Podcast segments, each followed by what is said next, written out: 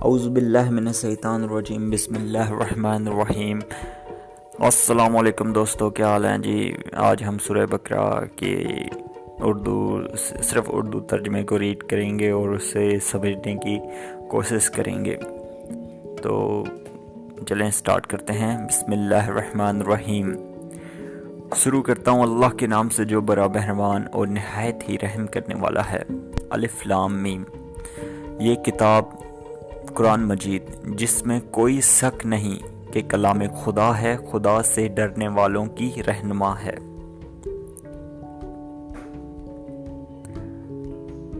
جو غیب پر ایمان لاتے اور ادب کے ساتھ نماز پڑھتے اور جو کچھ ہم نے ان کو عطا فرمایا ہے، اس میں سے خرچ کرتے ہیں۔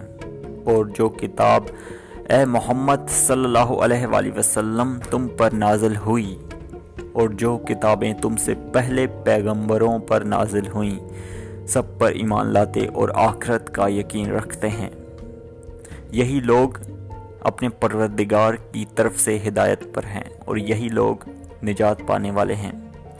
ابھی ہم نے سورہ بکرا کی پانچ آیات کا ترجمہ ریڈ کیا، جس میں اللہ تعالیٰ اپنے بندوں کے بارے میں بتا رہے ہیں کہ یہ اپنے بندوں کے، ان بندوں کے بارے میں بتا رہے ہیں کہ جو قرآن پاک پر یقین رکھتے ہیں اور اس میں شک نہیں کرتے، تو اللہ تعالیٰ بتا رہے ہیں کہ، آپ وسلم کو بتا رہے ہیں کہ یہی لوگ نجات پانے والے ہیں اس دنیا اور آخرت دونوں میں۔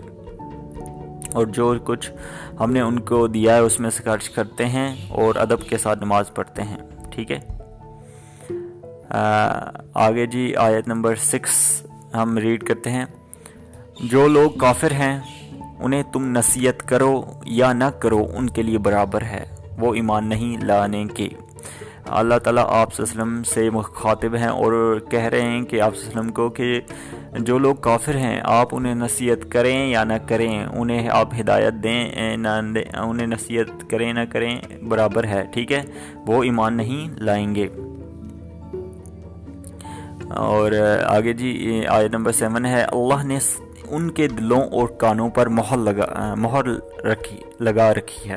اللہ نے ان کے دلوں اور کانوں پر مہر لگا رکھی ہے اور ان کی آنکھوں پر پردہ پڑا ہوا ہے اور ان کے لیے بڑا عذاب ہے۔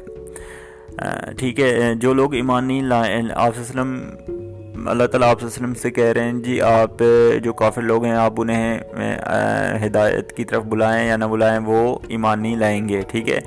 کیوں نہیں ایمان لائیں گے؟ کیونکہ ان کے کانوں اور ان کے دلوں پر اللہ تعالیٰ نے مہر لگا رکھی ہے اور ان کی آنکھوں پر پردہ پڑا ہوا ہے، اس لیے وہ ایمان لائیں گے اور ان کے لیے آخرت میں ایک بڑا عذاب اللہ تعالیٰ نے تیار کر رکھا ہے اور ان کے لیے صرف اس دنیا میں ہی جو کچھ ہے، سب کچھ اس دنیا میں ہے، آخرت میں ان کے لیے کوئی حصہ نہیں ہے۔ آئے نمبر جی ایٹ ہے، اور بعض لوگ ایسے ہیں جو کہتے ہیں کہ ہم اللہ پر اور روز آخرت پر ایمان رکھتے ہیں، حالانکہ وہ ایمان نہیں رکھتے۔ یہ اپنے پندار میں اللہ کو اور مومنوں کو چکما دیتے ہیں، مگر حقیقت میں اپنے سوا کسی کو چکما نہیں دیتے اور اس سے بے خبر ہیں۔ یہ جی آیت نمبر ایٹ اور نائن میں اللہ تعالیٰ بتا رہے ہیں کہ جو لوگ یہ کہتے ہیں کہ ہم اللہ اور آخرت پر ایمان رکھتے ہیں، لیکن وہ اصل میں کوئی ایمان نہیں رکھتے۔ تو وہ اللہ کے ساتھ دھوکہ نہیں دیتے، اللہ کو دھوکہ نہیں دیتے، بلکہ اپنے آپ کے ساتھ دھوکہ کر رہے ہوتے ہیں، اور اس سے وہ بے، بالکل بے خبر ہیں۔ فی الحال تو انہیں یہ لگ رہا ہے کہ یار ہم تو بڑا دنیا میں بڑا ہمیں چک چکما دے کے اللہ کو ہیں۔ جہاں فائدہ ہے وہ اپنے لیے ایکسیپٹ کر لیں، جہاں فائدہ نہیں ہے وہ جناب ان کے لیے چیزیں نکال دی ہیں، ٹھیک ہے؟ تو اللہ تعالیٰ کہہ رہے ہیں کہ ان کے لیے پھر آخرت میں کوئی حصہ نہیں ہے، اس دنیا میں ہے ان کے لیے جو کچھ ہے۔ آئے نمبر ٹین ہے، ان کے دلوں میں کفر کا مرض تھا۔ اللہ نے ان کا مرض اور زیادہ کر دیا اور ان کے جھوٹ بولنے کے سبب ان کو دکھ دینے والا عذاب ہوگا۔